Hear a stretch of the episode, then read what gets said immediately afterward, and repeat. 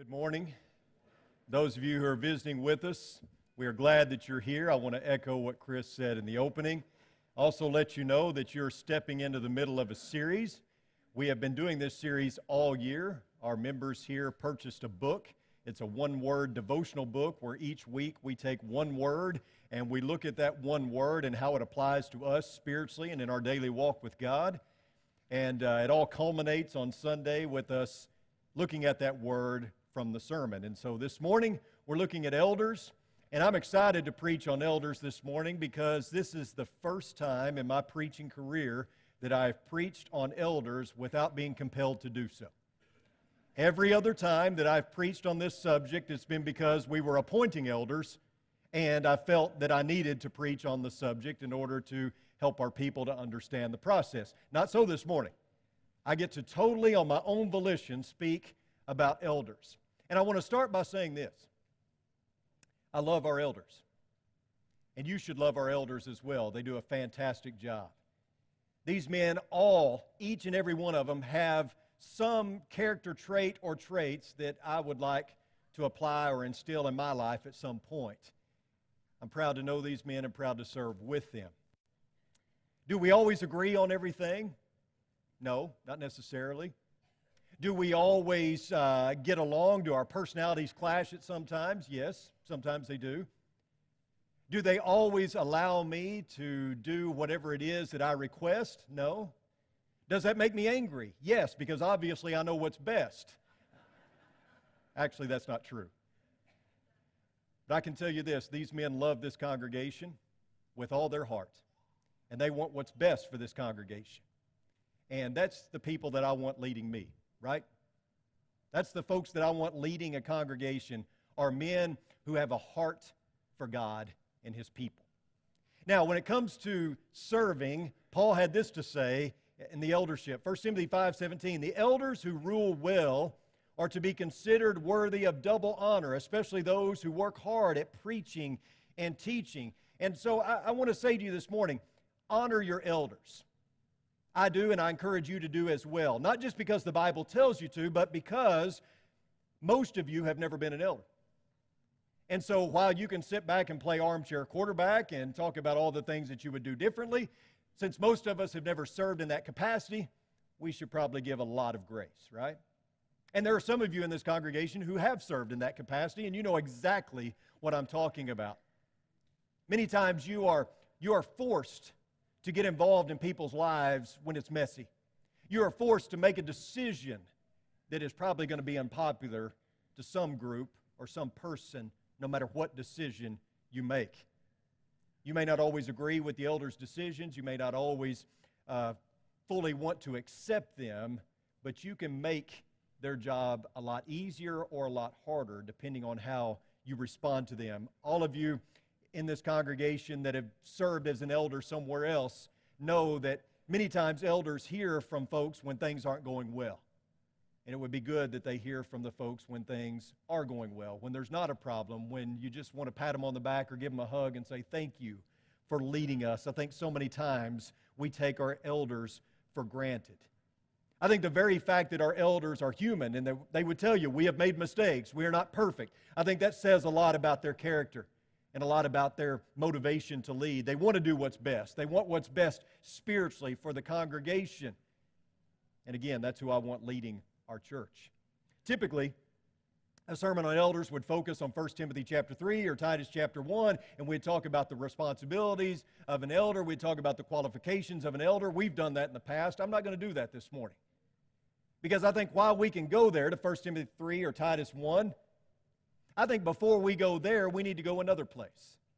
Because I think before we look at the qualifications and the responsibilities as laid, as laid forth in Scripture, we need to go to another piece of Scripture, and that's found in Galatians chapter five. Because I think before we can ever look at qualifications and role and responsibility and all that, we have to see if the men who are going to lead us fit what is said in Galatians chapter five, beginning in verse sixteen. But I say, walk by the Spirit, and you will not carry out the desire of the flesh. For the flesh sets its desire against the Spirit, and the Spirit against the flesh. For these are in opposition to one another, so that you may not do the things that you please. But if you are led by the Spirit, you are not under the law. Now the deeds of the flesh are evident, which are immorality, impurity, sensuality, idolatry, sorcery, enmity, strife, jealousy, outbursts of anger, disputes, dissensions, factions, envying, drunkenness, carousing, and things like these, of which I forewarn you, just as I have forewarned you, that those who practice such things will not inherit the kingdom of God.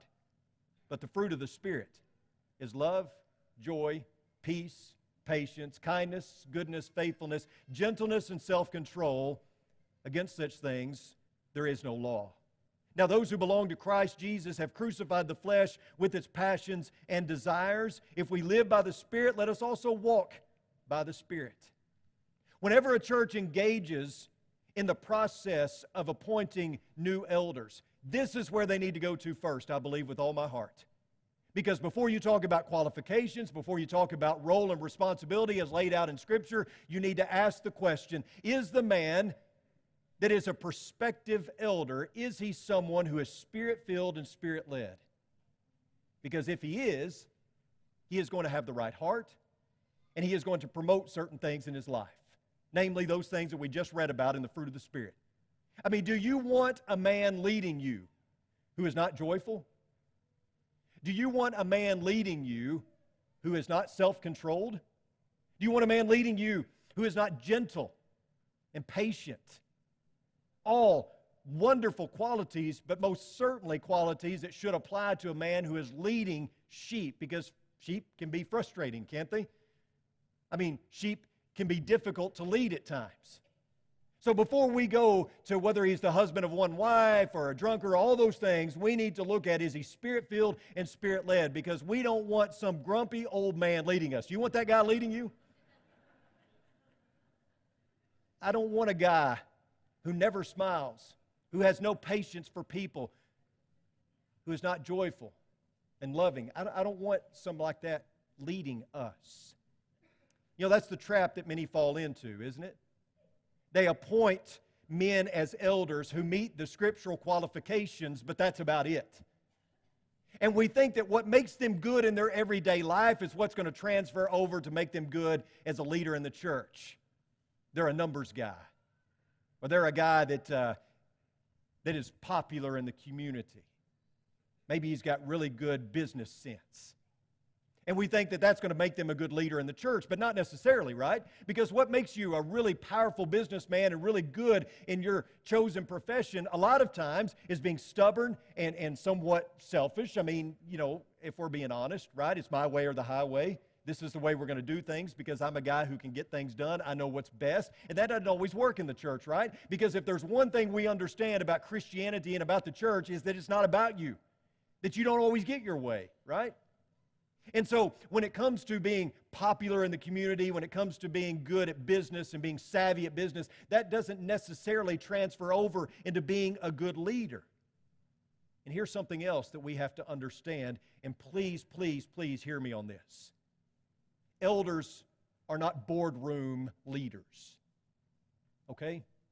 They're not boardroom people. Elders are shepherds. They shepherd the flock. That's it, plain and simple. Elders are not C E Os. They're not C F Os. They are not charged with making sure that all the ins and outs of the business of the church are done appropriately and fairly. Yes, the buck stops with them, but that is not their primary responsibility. The number one job of a shepherd is to lead sheep. Plain and simple. That is it. Above all else, a shepherd tends sheep, which means that if the other responsibilities, like we just mentioned, are getting in the way of their shepherding, then they are no longer shepherding. They are no longer fulfilling their God-given role. It is a sad commentary that in many of our churches today, there are shepherds spending too much time tending business rather than tending sheep. I want you to notice what is written over in the Old Testament about shepherds. This is Ezekiel chapter thirty-four. Beginning in verse one, it reads like this. Then the word of the Lord came to me, saying, Son of man, prophesy against the shepherds of Israel. Prophesy and say to those shepherds, thus says the Lord God, woe, shepherds of Israel, who have been feeding themselves. Should not the shepherds feed the flock? You eat the fat and clothe yourselves with the wool. You slaughter the fat sheep without feeding the flock. Those who are sickly you have not strengthened. The diseased you have not healed. The broken you have not bound up. The scattered you have not brought back. Nor have you sought for the lost. But with force and with severity you have do, do, uh, dominated them. They were scattered for lack of a shepherd. And they became food for every beast of the field and were scattered. My flock wandered through all the mountains and on every high hill. My flock was scattered over all the surface of the earth, and there was no one to search for or seek for them.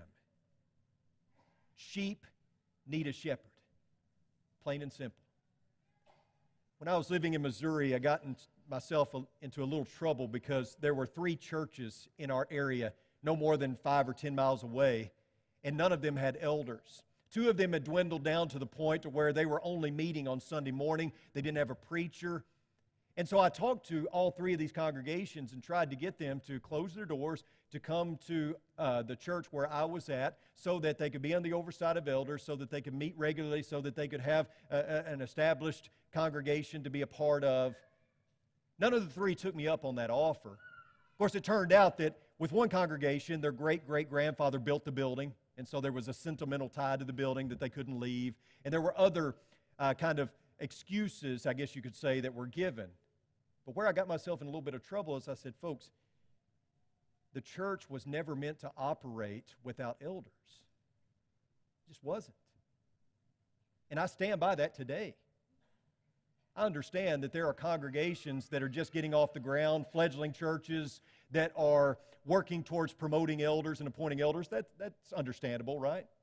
There are some people that have no church in, in anywhere in their area, and so they come together as Christians and, and, and they establish their own congregation and they work to have elders. I understand that.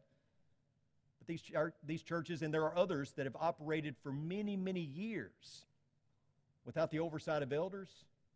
Some have come to the point where maybe they don't even want elders any longer. They're not working towards that end. And folks, that's not scriptural. The Bible is clear that the congregation of the Lord's church is to have elders. Every church needs elders, not just because the Bible says that they do. I mean, that is a case. I mean, on Paul's first missionary journey, he led, he and Barnabas appointed elders in every church, it says, in Acts fourteen and twenty-three. Paul told Timothy, for this reason I left you in Crete, that you would set in order what remains and appoint elders in every city as I directed you.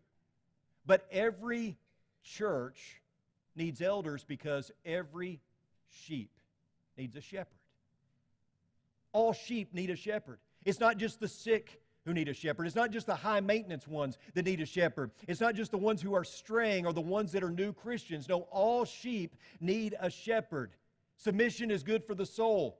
It humbles us. We need to be held accountable. We need instruction. We need all these things to help us to be more like Jesus. I need a shepherd. You need a shepherd. Even the shepherds need a shepherd, right?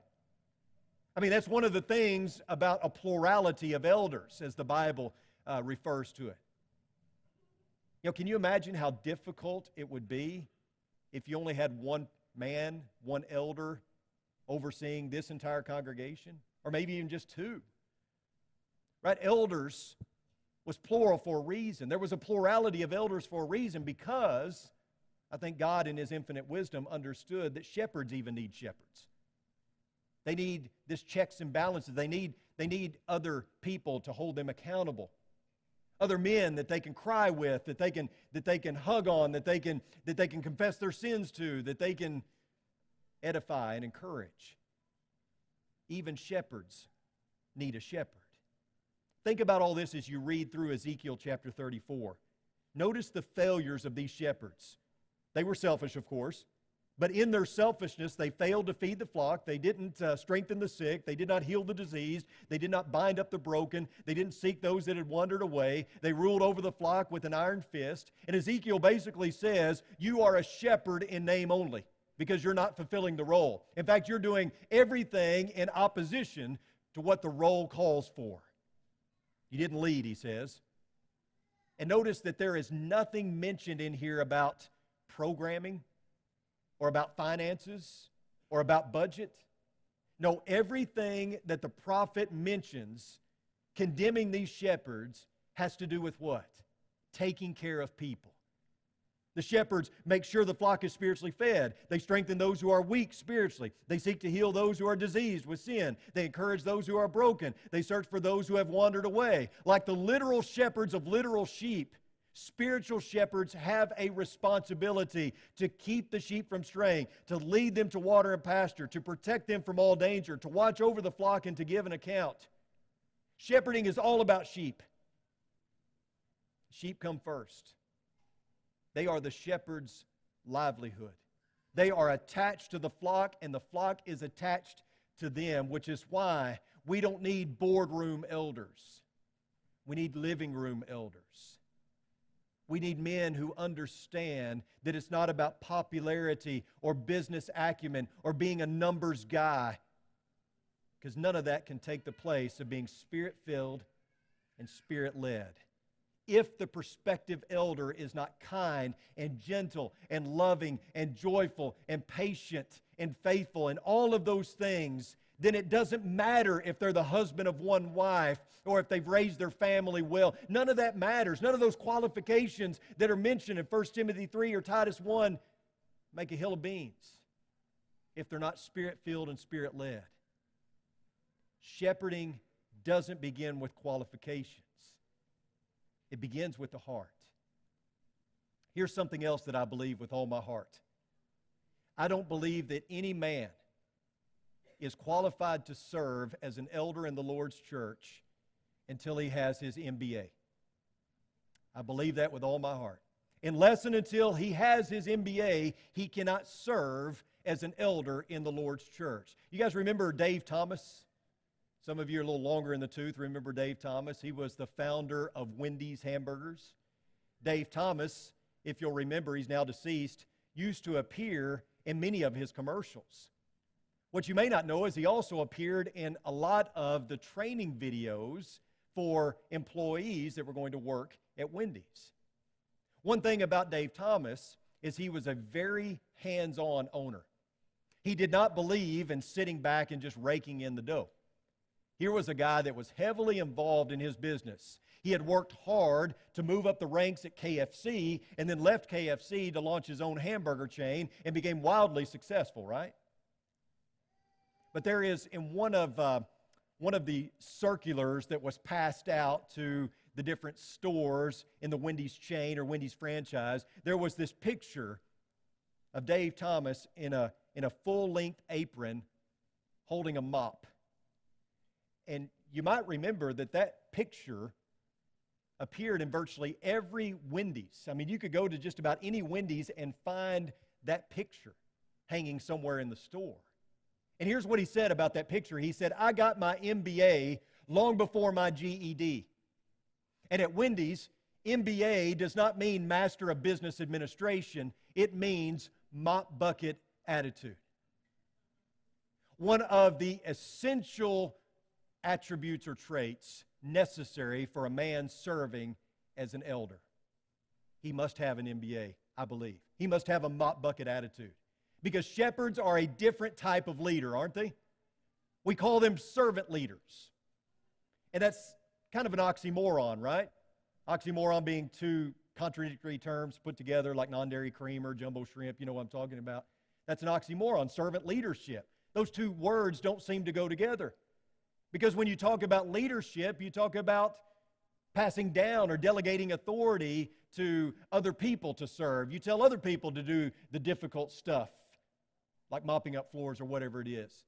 You're the one in charge. You don't do that stuff. You don't lower yourself to that responsibility. But in the church, it's all about servant leadership.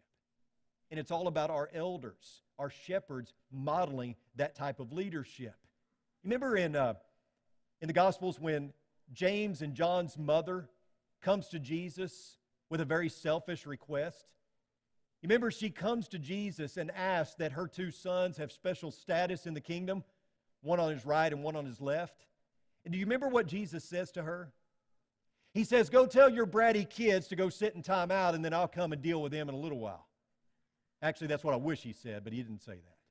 Here's what he said.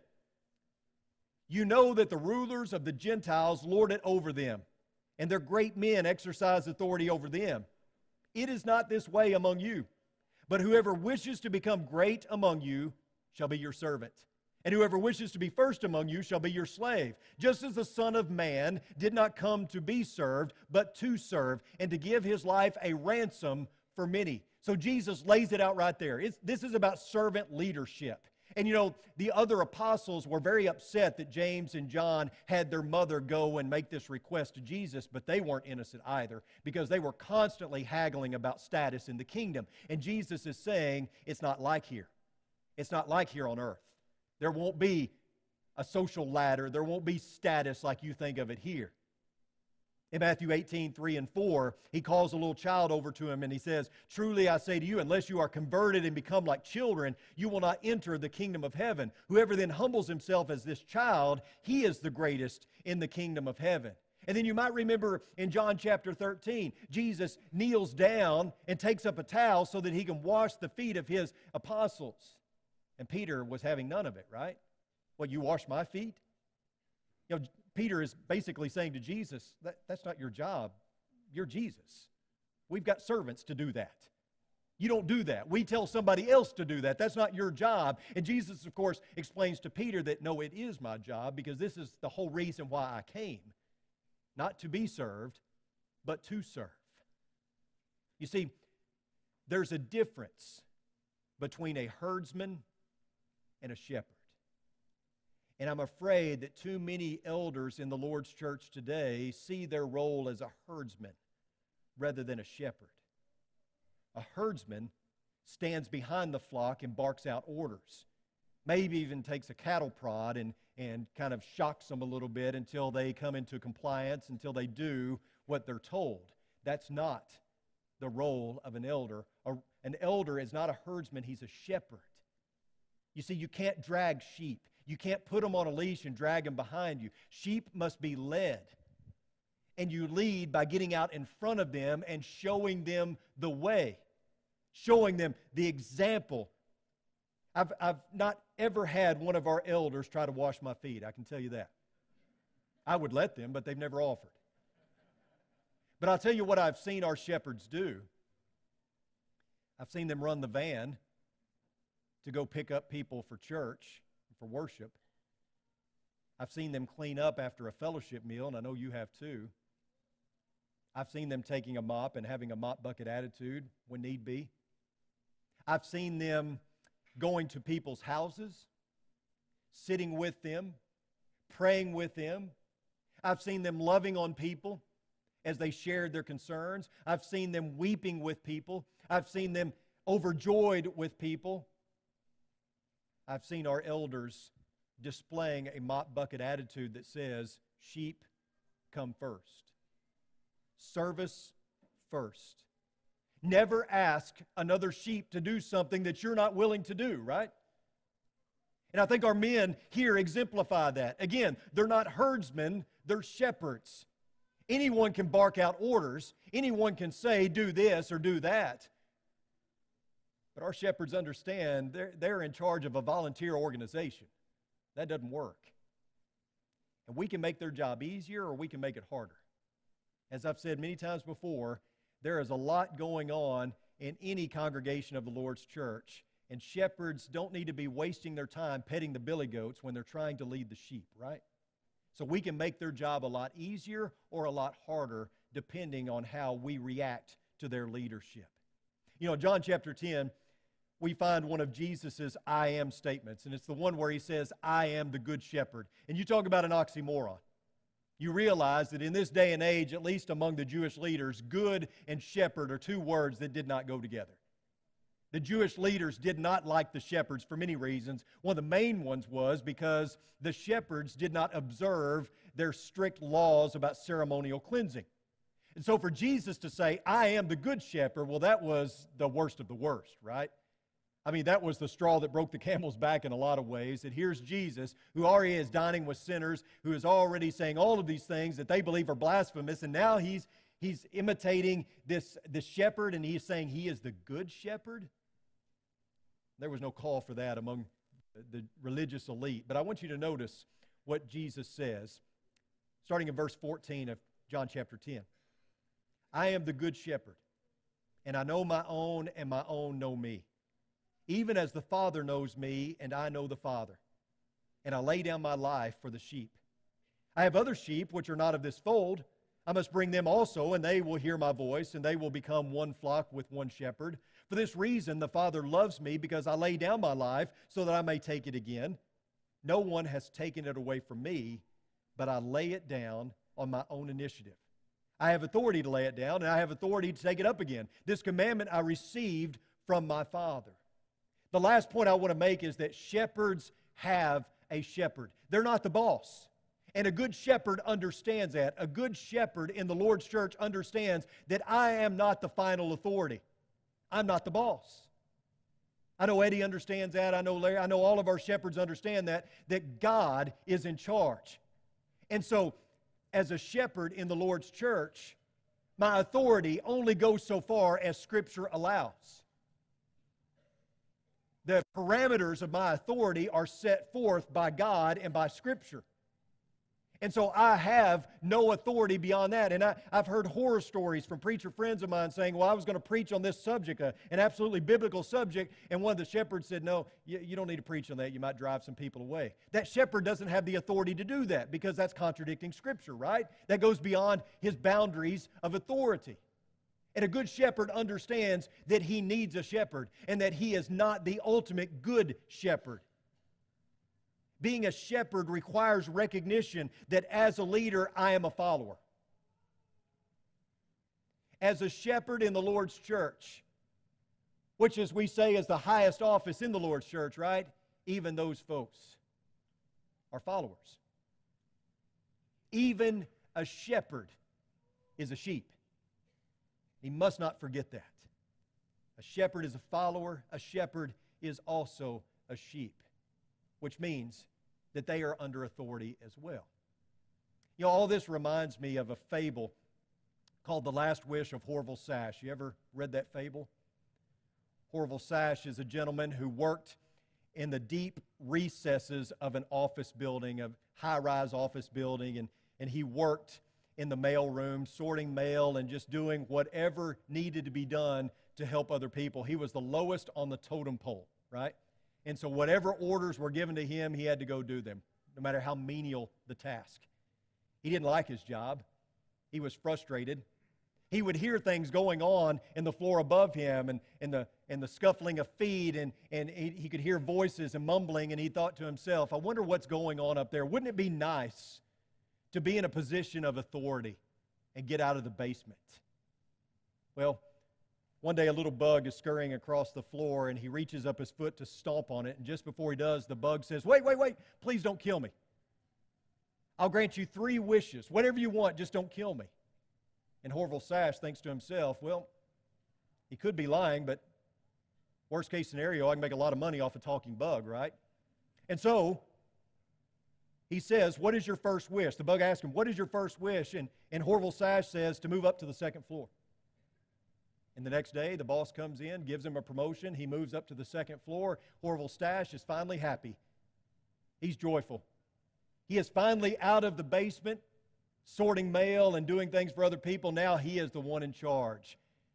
But as the day progresses, the week progresses, he starts to hear the scuffling of feet, people talking on the floor above him.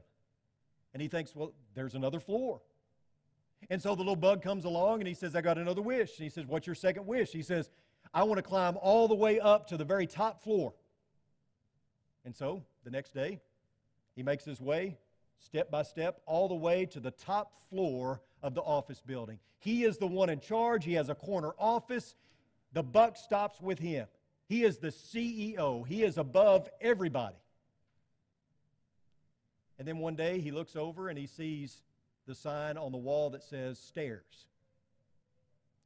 He thinks, wait a minute, there's another level? And so he climbs the stairs and he gets up and he's on the roof. And he's on the roof and there's a guy up there with his head bowed like he's praying. And Horval Sash goes up to the person and he says, what are you doing? He said, well, I'm praying. He said, praying to who? And he said, God, up there. And he goes, wait, there's somebody else? Like there's another level? There's somebody above me? I thought I was it. I thought I was at the top. No, no, God's at the top. And so, the little bug comes along. Horville Stash has one more wish. And the bug says, what's your final wish? And Horville Stash says, make me like God. Give me all the power and authority to do exactly what he would do if he were here on earth. And the next day, Horville Stash is in the mailroom, in the basement, sorting mail, taking orders, and doing whatever needed to be done for people. Servant leadership. Elders, shepherds in the Lord's church have to understand that concept above all else. It's about service and sacrifice. The Good Shepherd recognizes that he leads by example. He is Spirit-filled and Spirit-led. He's all about the Father's business, which means that he's all about the sheep. And so I would say this in closing. Pray for your shepherds. Pray for them, just as Jeff did in the opening prayer. Pray for their leadership, not because they are poor leaders and they need it, but everyone needs to be prayed for, right? And certainly the leaders in the Lord's church could use that. We're going to do that right now, but I would encourage you to continue to pray for our shepherds as they lead this congregation. Let's pray. Our most kind and gracious Heavenly Father, we thank you so much for the opportunity to be here today to worship you. We pray, God, for our elders, for the shepherds of this congregation. We thank you so much for what they mean to us and certainly what they mean to you.